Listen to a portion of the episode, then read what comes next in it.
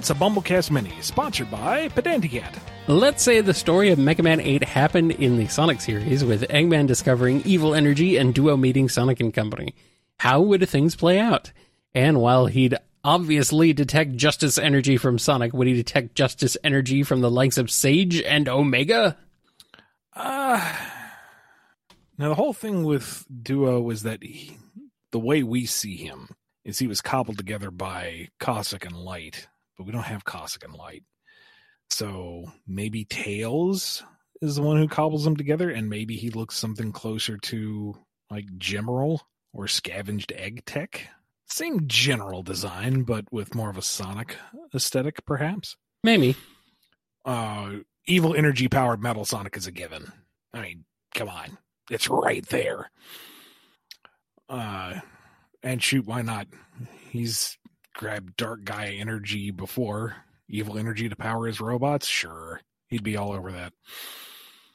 Uh, as for hero energy, he might detect like flickers in Sage, but Sage, at least as far as I was intending, is not a good character. She is a villain through and through. It's just she's a little more understanding, a little more pragmatic than her father.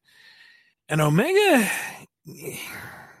no, because he's not fighting Eggman out of any sense of justice or for the benefit of anyone else. It's a pure personal vendetta. he is raining down destruction because he wants to for his bruised ego. It's there's nothing heroic about Omega. How dare you? Omega is the hero we deserve.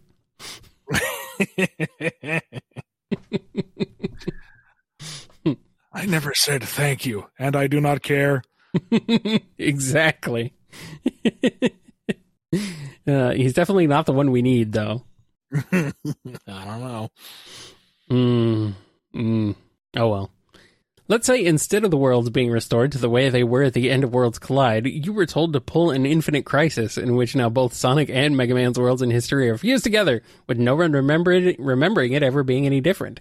How would you go about exploring such a concept, and in what fun ways would you combine the history of the two worlds? Oh no, two worlds! Oh no! Ah, uh, I don't know if I like that. Yeah, I mean, you, it could be fun for a little can, while, but it has some fun moments to be sure. I think you could work around some of the trickier business by saying like, "Oh, Mega Man was busy during Sonic Adventure," or "It didn't happen near him." So, it, of course, it was just Sonic and everybody. I mean, Perfect Chaos took place over three days. Mega Man didn't learn about it until it was done. To get around some of the work, some of the trickier things, but the whole mentality of robots being commonly used by the everyday people as part of society is very different from Sonic right there. Like, it, which is ironic given how many uh, friendly robots we've amassed over the years. But in general, Sonic's world is moderately teched. I know there are the exceptions, but in general, it's like modern to low tech, depending on where you are. So to have that fused with a world of Mega Man where robots and robot masters are common, I don't know. That doesn't jive with me. That and you would run into the problem of Wily and Eggman filling the same niche the mad scientists taking advantage of the advanced technology to conquer the world. They're different characters with different executions, to be sure. But in terms of general MO and antagonism against the protagonist, is largely the same. So, unless they're like different regional ish problems, I don't know. It would be an interesting thing to tackle at Untangle but I'm kind of glad we never had to consider that. Mm-hmm. Yeah, I, I feel like it might be fun to explore for a little bit, but then it would just be like, okay, we just we're done with this. This needs to go back to the way it was. Unless this is all one sleeper agent way of explaining the various animal mavericks in X, but Nah, I think that's just because that will people wanted to do cool designs and cool stuff. that's really that's really what it boils down to. Oh, I can make a robot that looks like this. Heck yeah. Why is it an elephant? Why wouldn't it be an elephant? Exactly. Why not? Why not?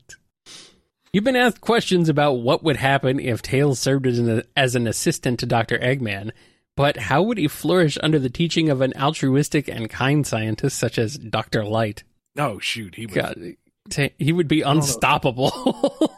I don't know if flourish is a strong enough word. arguably, he might give up his whole adventuring career and focus strictly on machines. And shoot, he might be able to help troubleshoot X before having to even put him in the capsule. We'd have Mhm. him walking around well before the X era. Yeah, yeah, that would be. He, that would, yeah, he would be in, crazy. all the cutesy toy like weapons and side material for Rock to send out on missions. Yeah, nah. Tails would be, as you said, unstoppable. Mm-hmm. Mm-hmm. Oh, that would be fun though. it would be so wholesome. No matter how many times I reread it, I'm always confused by issue three of Mega Man, in which we have Rock suddenly go mad with power and blow a fuse, metaphorically speaking. I get the intent of the scene is that he's never gotten this much power before, but it feels like it comes out of nowhere, especially since just in issue two, he was lamenting over needing to destroy robots. Mind explaining the decision behind that scene? Uh, Paul wanted more drama. It's always the editor. Maybe not always the editor, but Uh, then editor Paul Kaminski felt like it was too samey for the opening thing, so decided that it needed an extra drop of drama. Ergo, power goes to his head. mm-hmm. uh, maybe not the greatest decision, but you know, it happens. How do you imagine Mega Man's dynamic with some of the robots and AIs from Sonic, such as Bell, Gemerl, Omega, Nicole, and Sage? And what kind of ability would he get if he copied the first three's weapons data? generally speaking, he'd get along great. I mean, Bell, Gemerl, Nicole, they're they're all good people. Uh, at least in the Archie interpretation, he might be a little more philosophical on things than Gemerl. I think Gemerl's kind of like, I am what I am. And Rock's like, Isn't it sad we have to fight? And he's like, Define sad. Maybe. if that's what makes you sad, I will not dispute this. But, you know, Nicole and Bell, they're just nice people, and he is a nice person, so they'd be fine. That's peanut butter and chocolate. Uh, Omega, he would be concerned about, and then, you know, you- you're full of anger. You, you maybe want to dial it back a bit, and then just the rampage of other robots. It's like, do you not care? What happens to these other robots, our fellow robots? No. I'm just going to have to stop you then. You will try. oh no. And Sage, I think, would be rather jealous of how just openly and readily Light treats them as family. I mean, Eggman's come around within the course of a game, but, you know, Light built them as children first and not out of function. Sage is kind of a happy accident. Yeah. Yeah. Yeah. Let's see. As for powers, like Bell doesn't have a ton, but she does have that kind of reoccurring kick when you pull her tail. So maybe just a slightly different version of that kick he had in what was it, Mega Man Seven? I figured he'd just turn into a wood puppet. But I mean, sure, why not? He's already kind of transmorgifying. Mm-hmm. having those weapons pop out. Uh, Gemerl, Gemerl's a little tricky to nail down because he was fusing with other machines in the past, but apparently that wasn't really a thing, which was an interesting note that I got back in the day. And otherwise, he's just fast and has maybe missiles still. We haven't fully explored what he can do. So uh, maybe we'll just be simple and say Rocky gets a really high octane back thruster zip around with. And uh Omega He just gets one really, really big arm full of all the boom boom.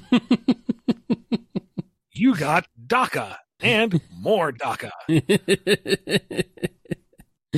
uh, yes. I like it.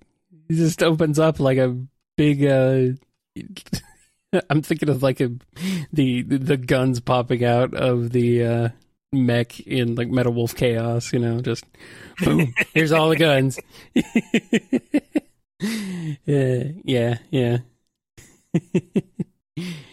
In Worlds Collide, we got to see Sonic and Rock fight each other, with both giving each other a hard time. While I do agree with the notion that in the end Sonic would have beaten Rock, how would you compare Rock's power level akin to the Sonic cast? I suppose there are several factors to consider, such as the strength of base level Mega Man, what weapons he currently has, and if he has access to the Super Adapter or the Double Gear. And depending on all that, would he be able to beat up the likes of Omega, which in turn would mean he'd then be able to defeat Sonic, since Omega could theoretically beat Sonic? Uh, if we're just operating under the notion of base kit Mega Man, I think he could still manage to take out Omega. It would be one of those frame perfect fights. You make one wrong move and bye, Mega Man. Omega shooting down the little energy orbs he explodes into. But like he has his entire career based off of defeating more powerful robots. That's kind of what he do. So I, I think he can handle Omega. And if we're giving him the full suite of powers, super adapter and everything else, blah blah blah blah blah, yeah, I figure he could handle just about anybody. Mm-hmm. He's got that protagonist power level thing going on with him. Yeah, pretty much. In the aftermath of the Ra-Moon arc, you had Rock be traumatized by the fact that he died, along with feeling conflicted emotions about Ra-Moon's death, since while it put him at peace, he also doesn't want to feel happy that he killed someone, even if they were pure evil. I absolutely love this, and I'm curious to know what made you decide to tackle this concept. I just felt like it was kind of the elephant in the room. Mm-hmm. It was a big arc, and it had a very big conclusion to it.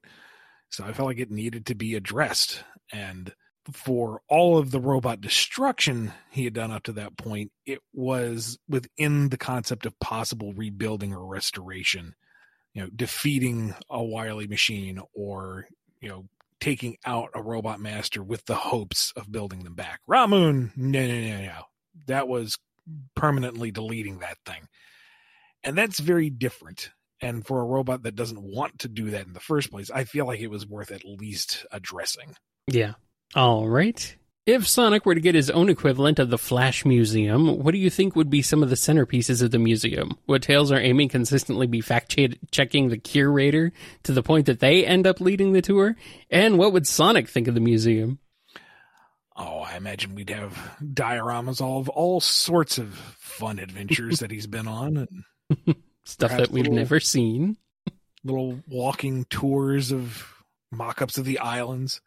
You know, we start here at Green Hill, and if we go down this hall, we see that his adventure on this occasion. And if we go down this hall, another man, why is Green Hill the lobby? Oh, you'll see. There's a lot of hallways coming off of Green Hill. Admission price only lasts two hours. Hurry, hurry. Mm-hmm. I I think Tails and Amy would potentially be fact checking a lot, except I'm sure Jewel is the one who's curating everything. I mean, if you're going to have somebody do it, do it right. Exactly. And she would do her research. She would do her due diligence. She would make sure that it's well run and put together and whatnot. Yeah, that makes sense. As for Sonic, I think he would be kind of charmed, bemused by it, but it's not somewhere he would dwell necessarily. Like, if he happens to pass by it on a run, he might check in and like, I haven't been here in a while you know, take a little bit of a nostalgic trip, but I don't think he'd be hung up on it. Mm-hmm. Nah, that makes sense. All right, here is a question f- from PedantiCat because obviously it's all from PedantiCat. Anyway. While he'd never gotten a chance to truly shine in the games, Silver has gotten plenty of spotlight in the comics, with both you and Evan writing some fantastic stories for him. What is it about Silver that you enjoy both as a character and how you write him? What's your favorite moment you've written for him, and where do you want to take his character moving forward? I think it's his unabashed earnestness that's so charming. Like for all the power that he has, there's no arrogance with it. Sonic has the swagger because he knows he can back it up. Shadow is the ultimate life form. He knows it, and he doesn't care if you don't. He's going to live his life his own way and screw you.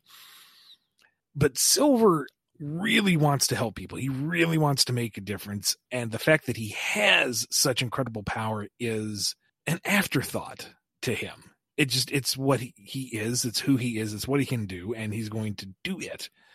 He isn't hung up on it. He, there isn't the ego that Sonic and Shadow have, which I don't know. It's just, it's kind of nice, you know? That's the thing about Silver. He just is nice. Like, he tried to be he tried to be a hard ass in his first appearance, but he's kind of just like, yeah, he's just here to help. He, he still wants to be taken seriously, both in the minds of others and himself. Yeah, but I don't know. Something about that just lends itself to the charmingness of it. Mm. Yeah. For singular moment, nothing like immediately stands out to me because he's had a lot of good, just solid moments in general. I don't know if he's ever had his like shadow face moment or his I got your limit right here moment just yet. Mm, like, no. Even the nah, his defining moment, moment is still in the works somewhere. yeah, like even his super silver moment is a little overshadowed by Supersonic beating the ever loving snot out of Giant Zavok.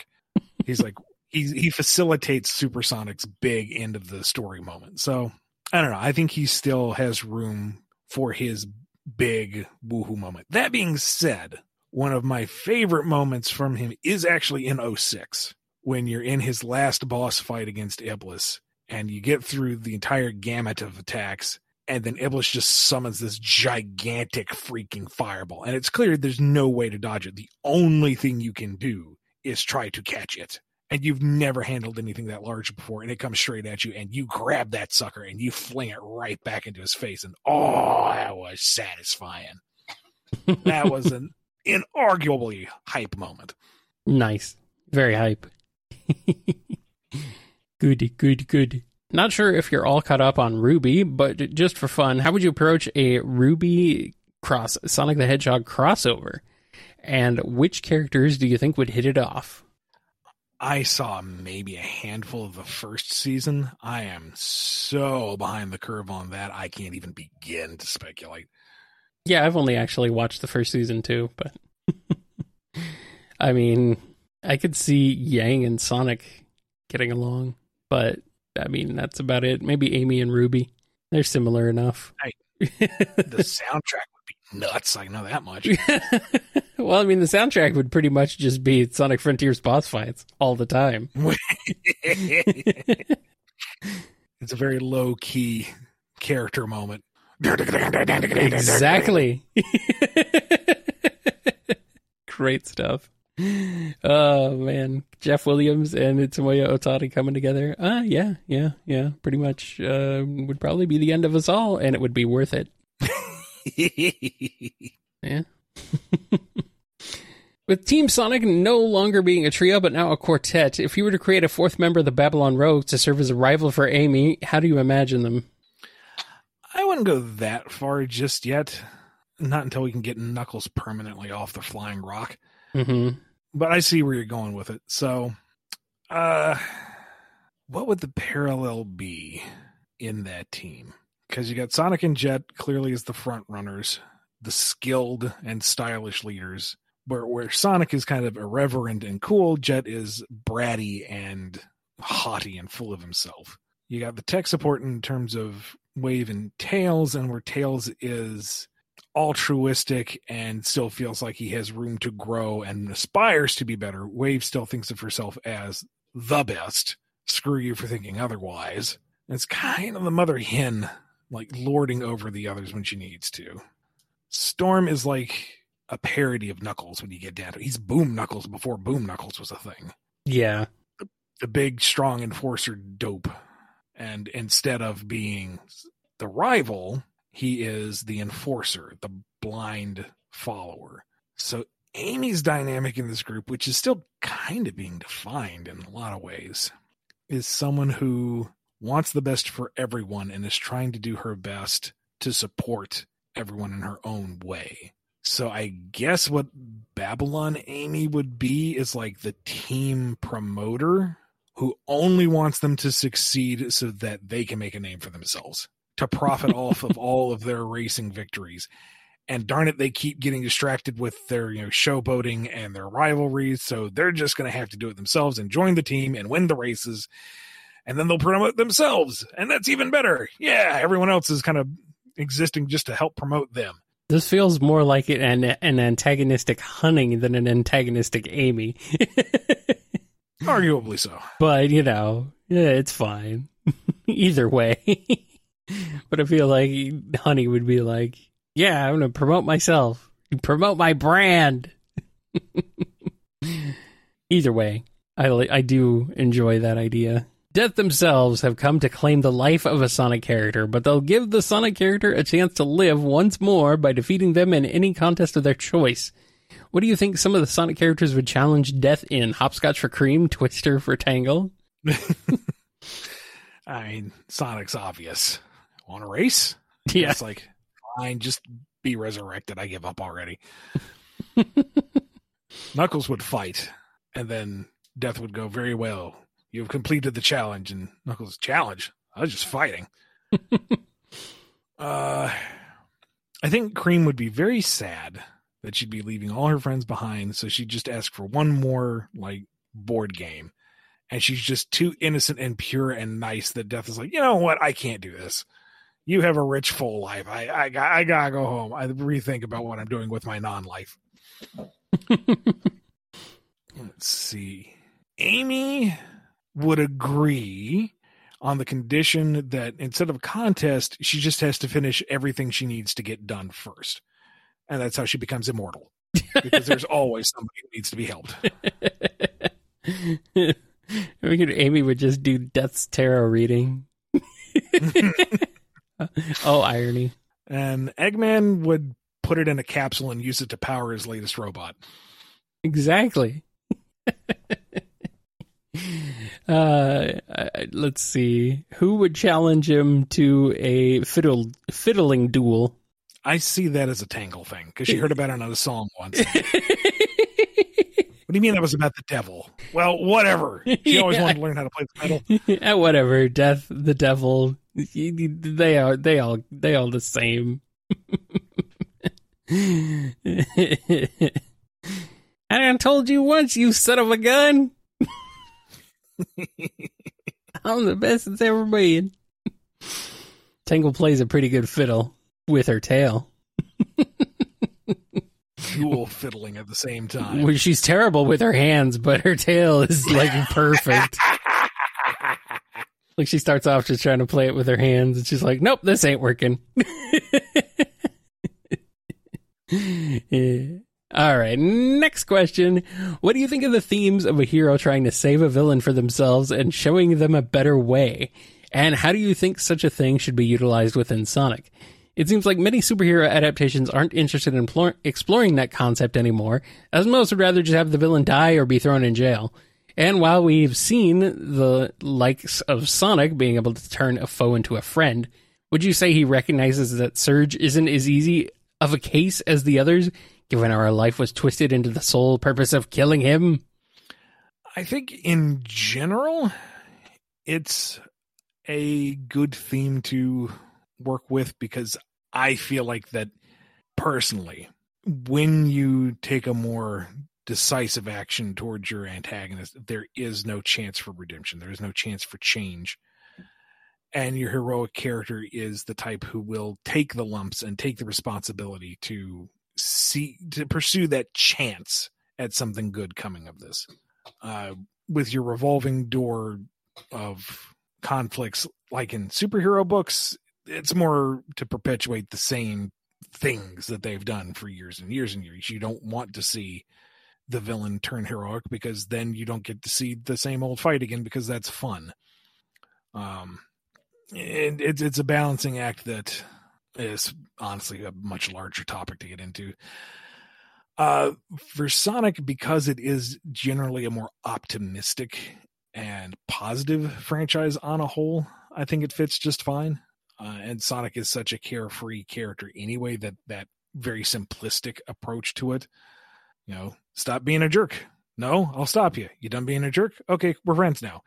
It, it's nice. It's a wholesome message that is, again, simple, but this is also children's media. Let's have nice, simple, aspiring messages to follow. With Surge, I don't think he would give up, especially once he has a full understanding of what she's been through, because he knows that it's not necessarily her fault and she should have that chance to turn around. And if she continues to make mistakes, then he will continue to be there to stop her from making said mistakes. Yes. And it will perpetually go on forever and ever and ever and ever. But that's okay. This franchise has to go on perpetually forever and ever and ever, so it gives them something to do.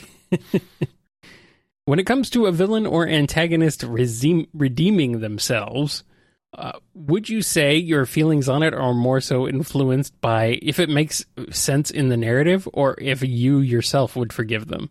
I feel like part of the reason why people argue about villains being redeemed is that with some villains, the audience finds the reaction so deplorable that they can't comprehend how the protagonist could ever forgive them. You yourself have even ranted about how Vader still has good in him makes no sense. Yet, isn't it also important to keep in mind how even if we, the audience, won't forgive such acts, the protagonist is allowed to make that choice? It's a blurry line, and in some cases it is questionable, but it, it is something I ponder all the same. Sure, sure, sure.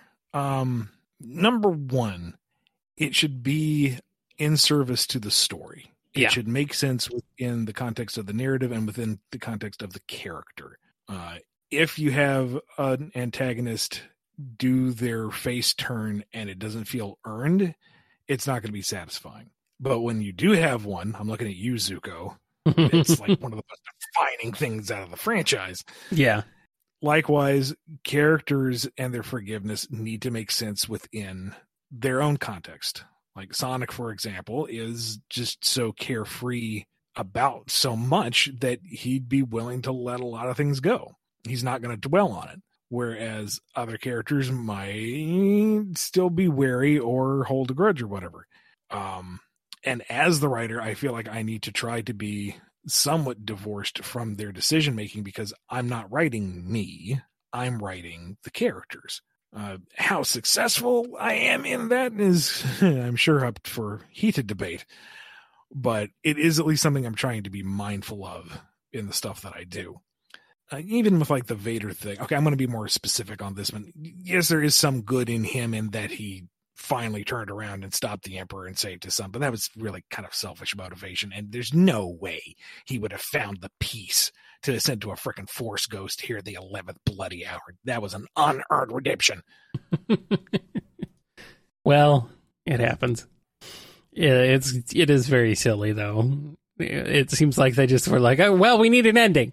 Ah, crap. that